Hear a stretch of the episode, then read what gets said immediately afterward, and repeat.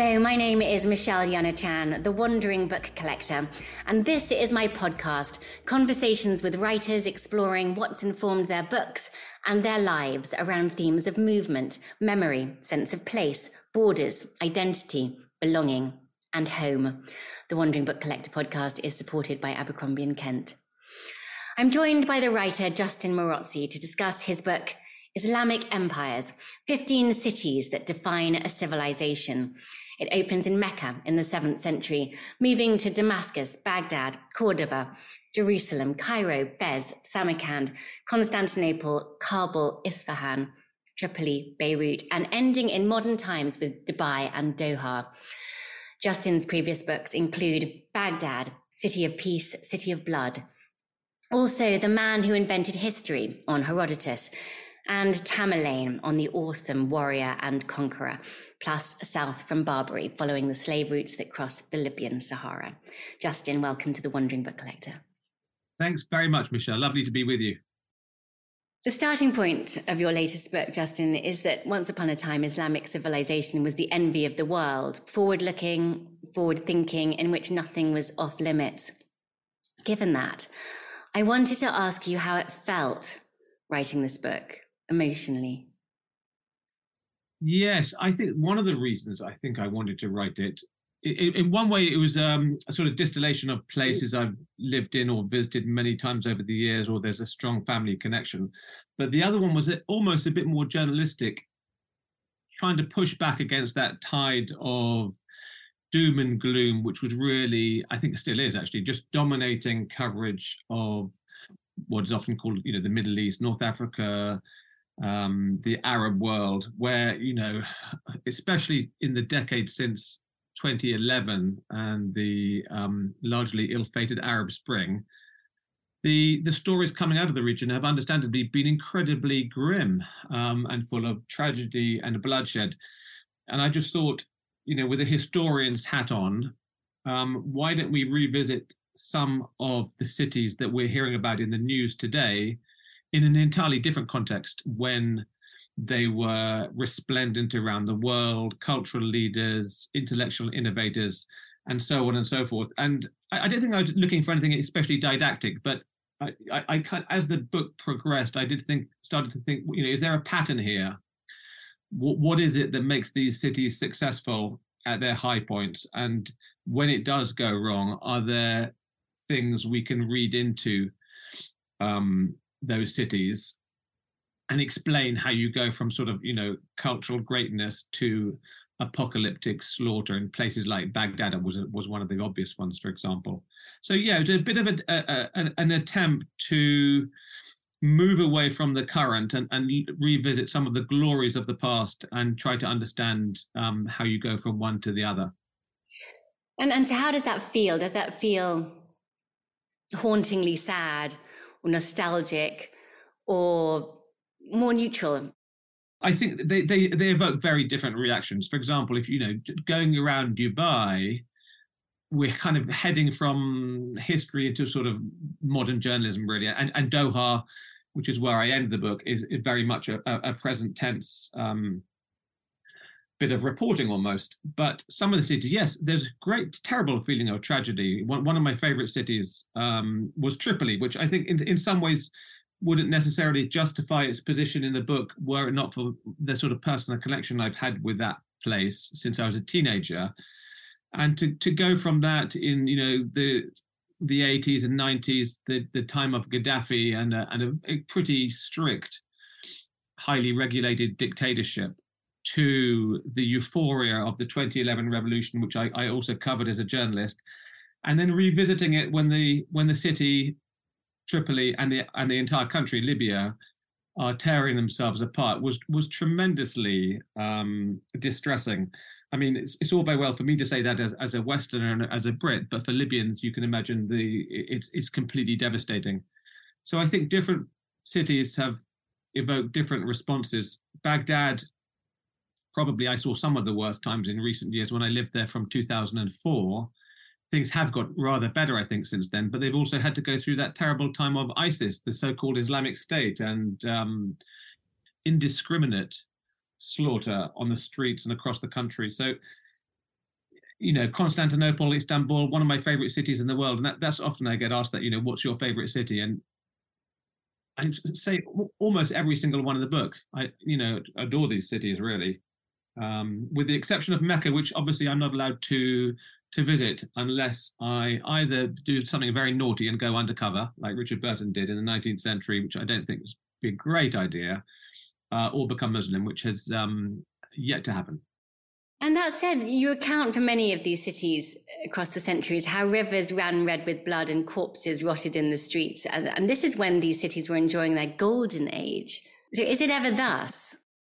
They do have quite different history. I mean, I mean, Beirut, I suppose, it, that was an interesting city as well, actually, because Beirut, you could say, with a kind of modern lens on all, all our talk of diversity, diversity and inclusivity, Beirut at one level, incredibly diverse.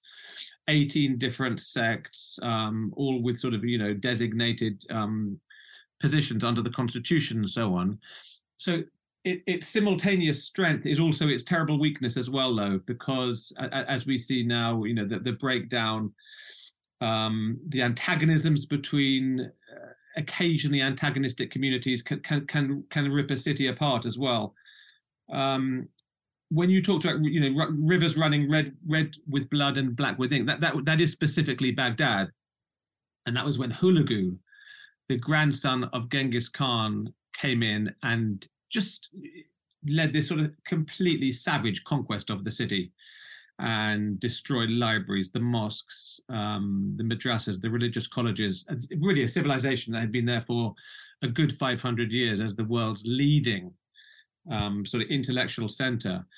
Um, but I think if you look at that particular city, Baghdad, what, what really interested me was that that recurrent pattern of violence. Um, in a very sort of crude and cynical shorthand, you could say it's the sort of Sunni Islam versus Shia Islam, and it's it's more complicated than that. But but that is a that is one of the fundamental aspects to it, um, and yet it also has these moments of just um, completely peerless ascendancy, um, not just in the Islamic world but worldwide.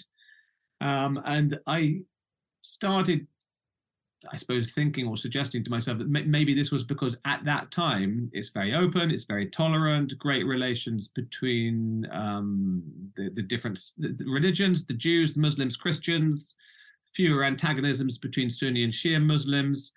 It's almost like a, a recipe for success. But and then when those things start going wrong, basically all all all hell breaks loose. One of the most surprising things I thought about Baghdad, or a statistic, was in 1917 um, I think something like 40% of the population of Baghdad was Jewish. And then when I arrived in 2004, so a good deal less than a century later, I think there were seven Jews left in the city. Know, one of the oldest Jewish communities on the planet, completely hounded into extinction. And um, I would I would make a direct link between that sort of chauvinism and lack of tolerance to these cities when they're at their lowest ebbs you look in vain for sort of tolerance between the faiths and so on. Well, I, I, I think about the end of the book with respect to that, jumping forward to Doha, leaping onto the world stage, as you put it. And it's not all going their way, of course, right now. One of your interview partners there was a Qatari engineer who was sharing his worries about being a minority in his own city. He called it dangerous, in fact. So I'm not sure that perspective works for a city to become great. Is that what you're saying? Yeah, that's that's really interesting, Michelle. And um, in in your introduction, you said you know one of the the themes you look at is belonging, and I think nowhere other than in Dubai and Doha did I did I pick up on anything any sort of sense of uncertainty about that. You know, if you come from Tripoli, you're you're a Tripoline or Tripolitan. If you come from Baghdad, you're a Baghdadi. It's very clear that's that's part of your identity. But I think in those two cities, which uniquely the sort of indigenous city inhabitants are a small minority and becoming a smaller minority all the time as as they develop and and bring in foreign workers from around the world. Um, that sense of, of not belonging or identity really nagging. Um, and i found it probably a bit more acute in doha where i i suspect because it's a newer city um, as, as a city rather than a, you know a pearl fishing village. it's newer than Dubai, which had had more decades of development. Um, and it may be that Emiratis are a bit more comfortable at the moment with with that whole aspect of being a small minority in their in their own sort of city state. But it, it's fascinating as well, though, because a lot of them are, you know, understandably very proud of those two cities and the, the extraordinary development. The Maktoum family had this sort of mantra, you know, build it and they will come. And, and they wanted to make the word Dubai familiar on the lips of men and women around the world. And they were laughed at at the time. And now I think, you know, you could safely say that Dubai is is known worldwide. And I think there's a similar aspiration in Doha. As to whether they can become great cities, I think that's a yeah. I'm not saying that they would necessarily become great cities. I suppose they're they Doha interested me almost as a sort of a, a laboratory case for how to build a modern city. Is it an Arab city? Is it a global city? Um, what, what, you know, what is its kind of essence and, and its culture? And I think that that's all being not not thought out on the streets, but it's it's being sort of defined by um, you know burgeoning population with, with with plenty of different cultures. And Qatar, as you say, back back in the news at the moment with the World Cup. I mean, they're they're undoubtedly fascinating cities, especially for a journalist to see the spectacular urban transformations and and almost limitless resources driving their ambitions. But I personally don't feel much affection or joy there, and and I know you slightly moan about people like me, the Dubai and Doha bashers in your book, but you didn't give much away, Justin, for how you feel about these cities. What do you think? well, um, I would say that Dubai Dubai's never been one of my favorite cities. I suppose because I'm a bit more old-fashioned, and I love somewhere like Baghdad, where you can almost literally stand on a street and dig down and, and find history buried beneath the soil that you, you know on which you stand. Um, and it's obviously it's harder to find that in Dubai and Doha. Are they my favorite cities? No, I don't think they are.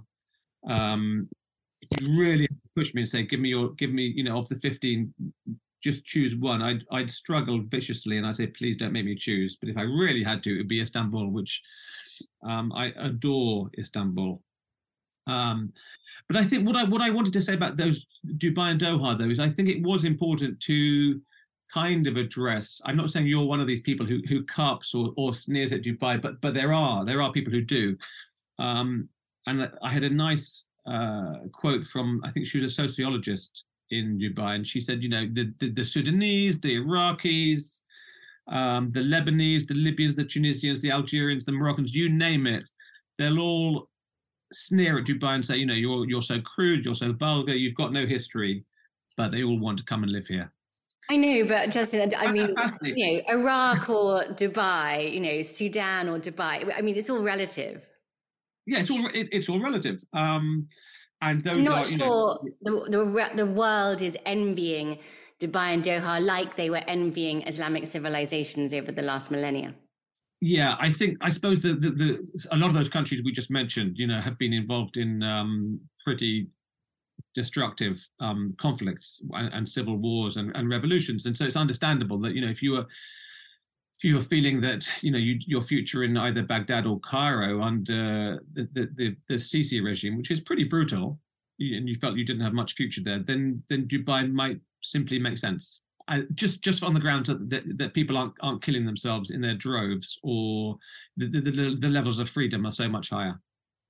Quite a low bar pretty low bar. but I think that's that's one of the that's one of the tragedies of the region at the moment. You know, being realistic, how, how many of these um, cities are, are in countries that you you know many of us would want to go in and live in forever. I mean, my father was born in Beirut. It was it was part of my childhood in the background. You know, his sort of wistful longing for a, for a city that he didn't know particularly well, but was being destroyed in the 1975 to 1990 civil war. Um, would we would either of us want to go and live in Beirut now? I think not really. I mean, difficult enough being a journalist there, but actually living there as a as a Beiruti, it's unimaginably awful and um, and sad. And, and I think around the region, um, that desperate Damascus, one of the great, great, great storied cities of the world, one of the great Arab centers of civilization. Who wants to go and live there under the Assad regime now? It's desperate. I got it wrong when I had to guess. I told myself, guess which one is your favorite city. And I got it wrong because I thought it was Cairo. Um, when I read this book, yes. it is, you know, there was a quote. I'm, the quote I love, which I'm going to plagiarize at some point, is there is nowhere better to find your bearings in space and time. I totally get that. And I love that. That's why I thought Cairo yeah. was your choice those those la- the layers of history just one upon another and another it just goes on and on. And, and and that's why i sort of feel conflicted about saying you know one of them is my favorite cities. I love all of these cities um, almost without exception. Um, and you Cairo called a few of them home before um, and i know you've just run through this a little bit but do you want to call any of them home again? I, I, I always have this vision of just spending, you know, li- living there again rather than sort of just dropping in. But I would definitely feel the same about um, Istanbul. I think Beirut just seems to be very sadly off the agenda. I, again, I would have loved to be based out there for some time. Kabul, I've always loved as well. I mean, I'm just sort of blown away by its sort of physical aspect and environment on, on first sight. The city surrounded by um, mountains, and the um, the chapter I wrote on, on, Kabul in the in the 16th century was deliberately chosen for to give a sort of um, a way into Babur, who, although he wasn't an Afghan, he was actually born in what is now Uzbekistan in the Fergana Valley, came to adore the city of Kabul, which probably for many of us today would you know you think what the hell um, it's a war zone, it's Taliban, it's um, ISIS, etc., etc. But it, it, it's a very beautiful um, you know urban setting maybe the city itself has seen better days and it's that's god knows how many decades now we're looking at the, the fighting has has dragged on but it's a very beautiful um, place in a, in a spectacularly beautiful country so kabul i always feel is um, you know opportunity to get to go back and, and spend much more time there but what about Samarkand as well? We haven't even mentioned the word Samarkand, which is one of the great ancient cities as well. I know you were talking with Anthony Sattin recently, and um, Tamerlane came up, and that's a sort of idea where the nomad meets the settled. Tamerlane, one of the great nomads, but he also made a point of building one of the greatest capital cities um, on earth, Samarkand, in the uh, in the 14th century. Well, to quote Timur or Tamerlane, as as you do in the book, he said, "Let he who doubt our power look upon our buildings." And even for a nomad like him, he understood that legacy often comes through the building of, of cities. Yet I, I, I wanted to challenge you on that. It, you know, you've chosen the structure of, 50, of looking at Islamic civilization through 15 cities. But is, uh, is there something also missing because that's the optics? Was something missing from from from the history you mean or um I guess the expanse of you know what else was going on in those Islamic civilizations, yeah. because so much was movement as well, and nomadism, and yeah. and the breadth of the globe. And, and Tamerlane is a good example because although he, you know, Samarkand is always associated with him, he was also on the move a lot. Yeah, and utterly restless. Um, campaigning, I think, virtually every year. I think with a two-year break from from about 1370 to his death in was it 1405. He only stopped for two years, and, and that was really just sort of throw himself into this sort of frenetic building spree in Samarkand, where he was just sort of chiding on the builders and whipping them and killing them if they didn't build things quickly enough. Um, but as you say, otherwise, yeah, uh, uh, utterly nomadic as well. But is it? Yeah, of course, um, you're right that it's limiting. Um, I suppose I went for tried to increase the sway into or the reach in terms of timeline. So t- giving it sort of the full 15 centuries from the very first Islamic century of the seventh century, you know, and the Prophet Muhammad, the birth of the new faith in the Arabian Peninsula, and then ending in our own time just to look at one particular case. But yeah, you're, you're right. It, it's limiting in the sense that the, the cities only tell part of the story. And it's limiting as well in a way that um, you could have a completely different list of 15 cities. I mean, some of them I think I, I felt personally, because I, I think A, could I'd been there, but also B, because they were so important in the Islamic the, the early centuries of Islam, especially places like you know Mecca, Damascus, Baghdad, it would be a bit odd not to have those three, for example. But you know, the, the 21st century, we, I could have chosen Bradford maybe as an example of um, a, a, a, sort of contemporary Muslim urban setting. Um, maybe that would have been more controversial. It would have been very different as well. But lots of people occasionally, you know, why didn't you mention Lahore or you know, why didn't you mention Jakarta? and you know it's you can have that sort of debate endlessly but uh, as the writer you, i suppose you eventually have to sort of focus on on something um and i thought it was a pretty nice list of 50 so they're very different as well. You know we can tell from the conversation we're having already that the, the variety for you know samarkand kabul dubai um mecca. Mecca i thought was a very interesting one and it, it's hard to like a city that you can't get to know if, if that makes sense. Um and I I wondered whether you know is is there an innate chauvinism to the outside world on behalf of Mecca. There, there aren't many cities on the planet that are completely closed to to people um, who don't share that that particular faith. For example, you know, I can walk into a mosque in in in most um, Islamic countries as a, as a respectful visitor and admire its beauty, architecture, and so on and so forth. I can't even get into the city of Mecca and I, I, I found that fascinating. What did it mean culturally? Um, and coming across very old quotations about the, the, you know the harvesting of pilgrims. The pilgrims are there to be milked, you know, over a thousand years ago. And I, am speaking to you today from a little village in Norfolk, which has had pilgrims for over a thousand years. I wouldn't say the village milks the pilgrims particularly, but pilgrims are, you know, a, a part of the the village life, and pilgrims are obviously a huge part of Meccan life. Um, but it's not a city that welcome well it welcomes the Islamic world, but it only welcomes the Islamic world. Um, and, and, I found that that it's, it's, it's kind of a, one of the more well, I think it's the exceptional city in this list of, of 15 here. You almost could have had a guest writer on that one, maybe. Well, there there are plenty of people.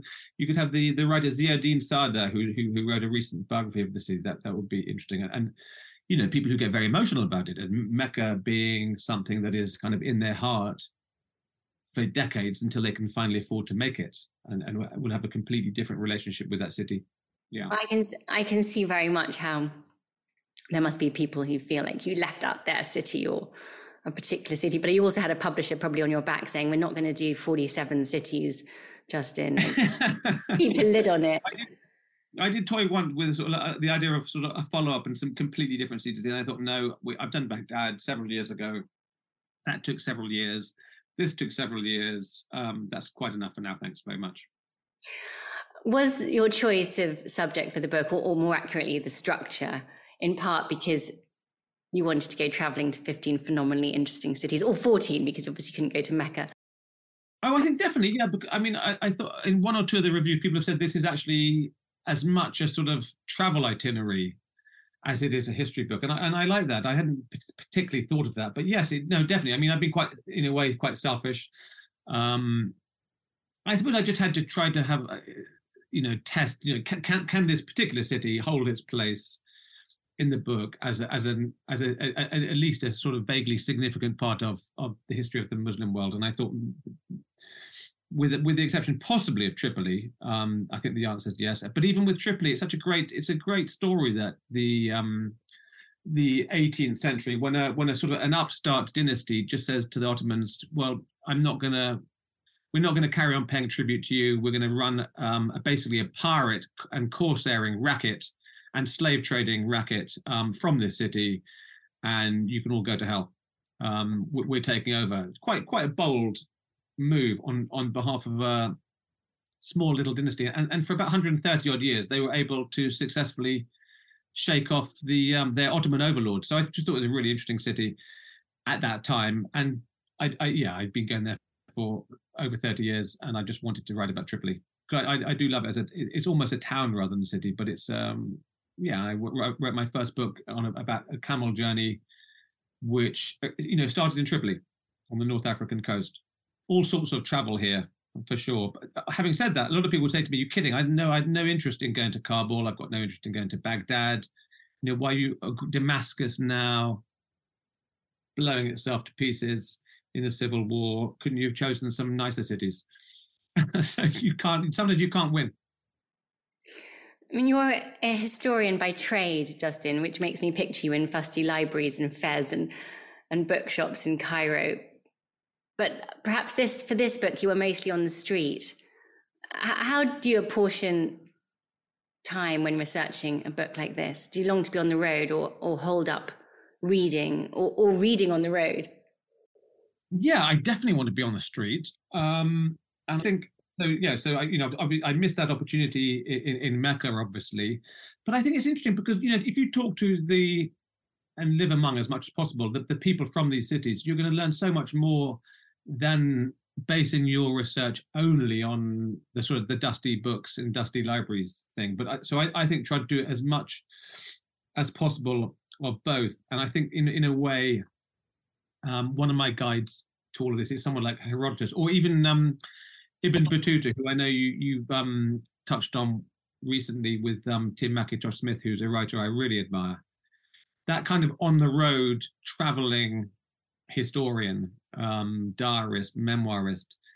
Um, and Herodotus would, you know, traveled around looking for what he called great and marvelous deeds, and that could be the sex lives of Egyptian women, or how how to mummify a corpse, um, flora and fauna, adventures, gossip, rumor, scandal. You know, he was a bit of an investigative reporter. He was a tabloid journalist. He was a dramatist. Um, I like that kind of on the road approach to history as well, rather than only basing it on, um, yeah, the sort of the, the library thing. I think, both can be lim- limiting. But you know, let's try to marry the two together um, and get a get a more rounded picture of of um, in in this case the the cities um, and the people who come from them, and what do they think about their own cities and their history? You know, these are often very contested narratives, um, different interpretations, pride, hubris, shame, humiliation, all of the human emotions that, that we, we love. And we, we're all storytellers, aren't we?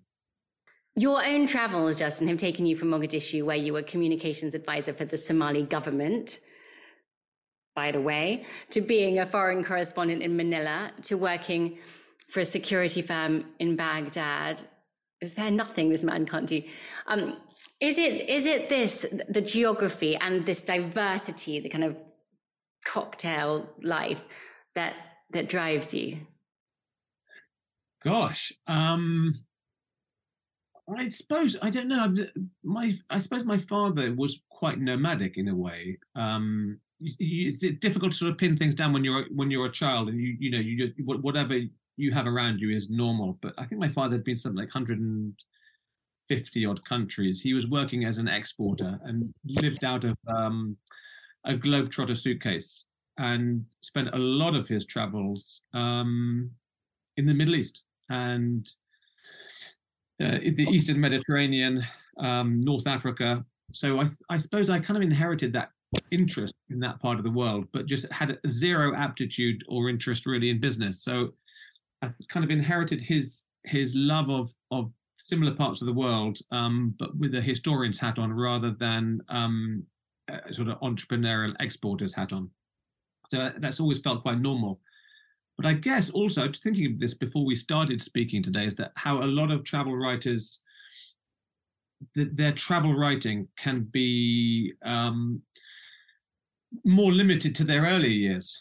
Um, I'm just thinking of someone like Willie, Willie Dalrymple, a travel writer who moved much more towards history, and uh, discussing that with him once, and he said, you know, well, you know, you acquire families, and um, it, perhaps it's more of a rarity to stay travel writing um, from your you know your first writings through to middle age and old age. It, it's it's it's a difficult thing but at the same time i think travel writing is is it'd be strange for it to go out of fashion completely when we are such a sort of as a species we we, we do travel a, a lot and we love telling stories whether you know herodotus in his time um, colin thubron um, two and a half thousand years later you know in his in his 80s still writing travel, trying to understand the world and come back and tell us stories about it. It's not just traveling, is it? It's it's traveling, recording, documenting, probably interviewing, researching, and coming back to tell a story.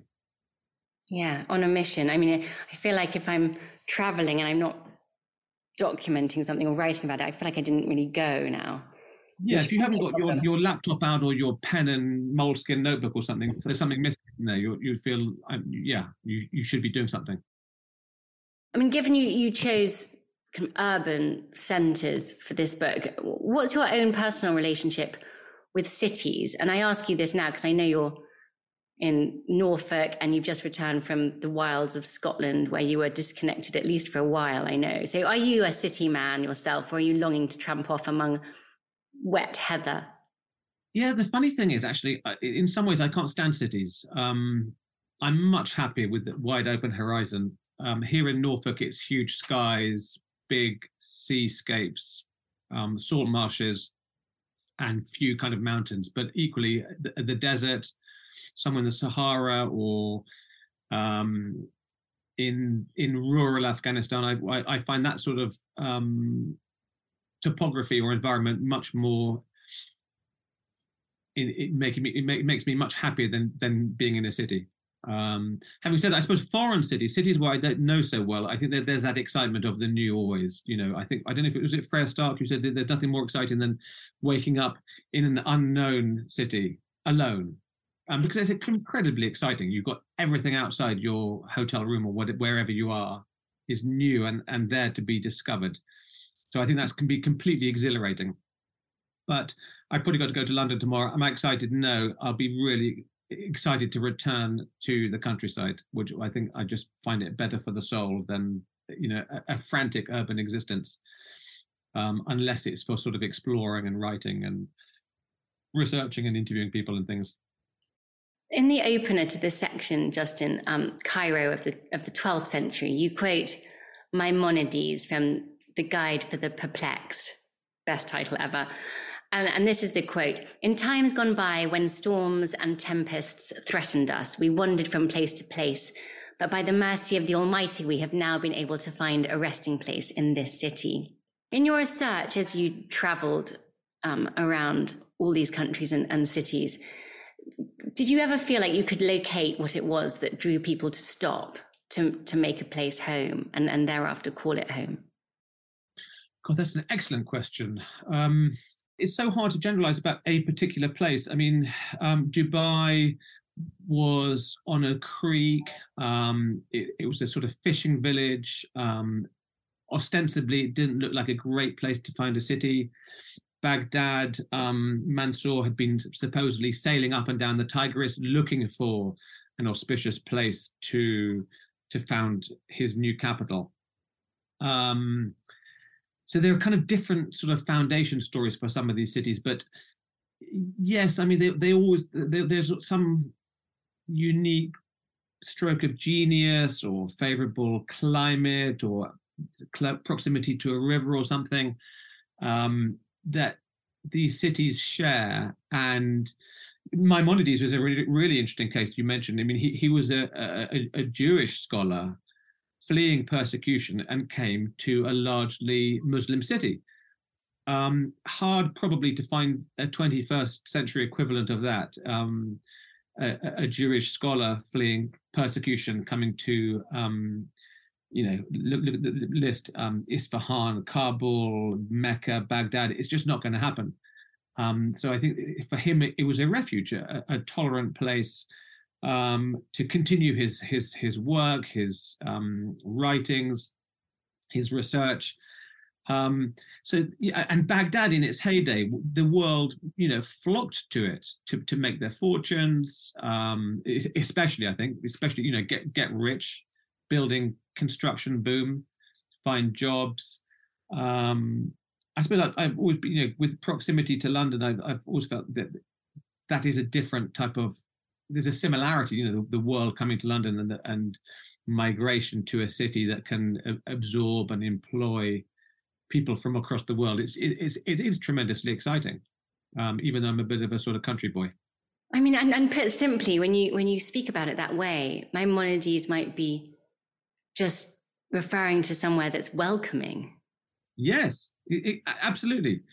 Um, and I suppose you know these, these places can be more or less welcoming as well. You know, different different approaches to the outsider. I mean, I think to, to generalize massively, I've always found the the Islamic world incredibly uh, welcoming and hospitable. Um, and I remember being in places like Libya when um, the US uh, was bombing, I think it was Sudan at the time, and, and, and there was just kind of embarrassment with my my Libyan host, but there was no sense because I came from you know the UK, an ally of the US, that um, there would should be any hostility towards me or it's always you know the most poor families um, share breaking bread with you and, and giving giving what they they can in a way that we in the west i think have completely forgotten. Um i mean wilfred thesiger wrote about that in arabian sands you know that he hoped um arabs coming to the uk would realize that we are just as inhospitable to each other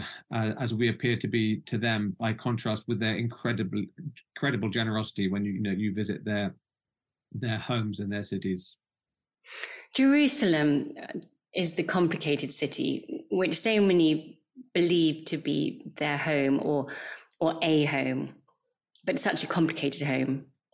Of, of the people you met there and interviewed and got to know, is it history then that makes a home or something else? God, Jerusalem is such um, you, yeah, you said it's, it's complicated, and and I think the word I used a lot about that one is contested as well. I mean, whose home is it? Is, is it one people's home? Is it one? Is it the home of people who from only one faith rather than all three? Um, why has coexistence proved so difficult and and blood soaked between Jews, Christians, and Muslims? You know, why why why, why do certain um, people at different times think that it should be theirs exclusively. Um, and people who have been um, kicked out of Jerusalem, who would still regard it as as their home, many, many, many years later. Um, I think, uh, as someone who doesn't is not especially religious at all, it, it's the one city that I thought, God, this if there's any place on earth that has too much religion, uh, it's it's Jerusalem but then one could equally say it's the people who make the religion rather than the faith itself. So it's Muslims, Jews, and Christians behaving like um, humans, which is, you know, we love a fight, we're antagonistic, we like to think that our ways of doing things are better than other people's ways of doing things. And it all sort of coalesces into this sort of boiling atmosphere of tension. Um, so for a kind of student of cities, it's, I think it's hard to beat Jerusalem for for all of these this this maelstrom of conflicting um, opinion, interpretation, di- different histories. I mean, the, the, there's no there's no history of Jerusalem. There there histories plural, and they like the people they they um they represent are, are highly contested as well and and and fought over. Even the archaeology there is incredibly political. I mean, it, it's completely fascinating. It's also somewhere I, I would never want to live either for, for pretty much all of these reasons. Um, I think it's yeah, it's there's there's too much conflict there. There's there's there's too much obsession with faith, and there's too much obsession with exclusivity. Um, it's a very difficult place to. I think humans have shown that it's a very difficult place to coexist happily, peacefully, and with tolerance there. And and for you, Justin, do you feel different senses of belonging in different places? perhaps not Jerusalem, but other cities that you've spent time and lived, now the countryside of Norfolk. But is that is that is there an attachment that goes beyond? I, I think sadly and strangely maybe I think in recent years um almost felt like more of an outsider possibly because when when you're in some of these places and you and you're from a part of the world so here you know I'm I'm British uh, I come from the UK. We, we've had our, our fair share of, um, so you could say, political turbulence recently. But to be honest, on a, it's not really on the same scale at all as the sort of conflict and and fighting in places like uh, Baghdad and Damascus. So I think in some ways I felt more of an outsider there and almost embarrassed to have come from a sort of uh, a more prosperous, uh, by complete accident of birth. Um, these people are in cities that are, are really just tearing themselves apart in in in in in what can I think that even the UN described it as Damascus as hell on earth. You know, it's one of the for traditional um, medieval Arab geographers, they call it a, a, perfumed paradise. And that same city is now described as a hell on earth. And so I think I've probably felt less belonging and, and more awkwardness um, in visiting some of these cities, no, no, matter how how many times or how many years I, I sort of go back there. I've always felt I, I belonged a bit in Tripoli, but you know, who am I kidding? I, am not Libyan. I just have great fondness for the city and, and lots of really great friends there. Um, but I'm never going to be a Libyan. I'm never going to be from Tripoli. Well, Justin, finally, I wanted to turn to your own work and ask you what's next, and what you're working on. I am almost through the first draft of a history of slavery um, in the Muslim world, which is, I feel that every book I sort of bite off more than I can chew. Baghdad was um, desperately uh, difficult, and then I, I went from one city to fifteen, and now I'm going to slavery. Um, in a book which I hope will barely mention the word Atlantic. It's nothing to do with the Atlantic slave trade. It's about the the history of slavery in the Muslim world, which is completely fascinating. And has that taken you on the road again? A little bit actually to one, one of the most harrowing i think interviews i've ever done was with a, a, a liberate a recently liberated slave in mali who i think was one of the most distraught individuals i've ever um, spoken to you know with a, with a with a notepad. It was it was pretty awful. A man who uh, i think had reached the bottom the the, the, the, you know the, the the the bottom of his life really. He what he managed to do was escape from slavery with his two wives and 12 children. His life was effectively over but what he had achieved was to to get his children out of of, of that system of her, hereditary slavery and i think that was the only positive um in that in that encounter. So i have been a little bit on the road yeah. Harrowing stuff. Well um justin i look forward to learning more about that myself. And thank you justin Marozzi, for joining me on the wandering book collector. Thank you very much michelle. A huge pleasure. And my thanks to the supporter of this podcast, Abercrombie and Kent. Goodbye.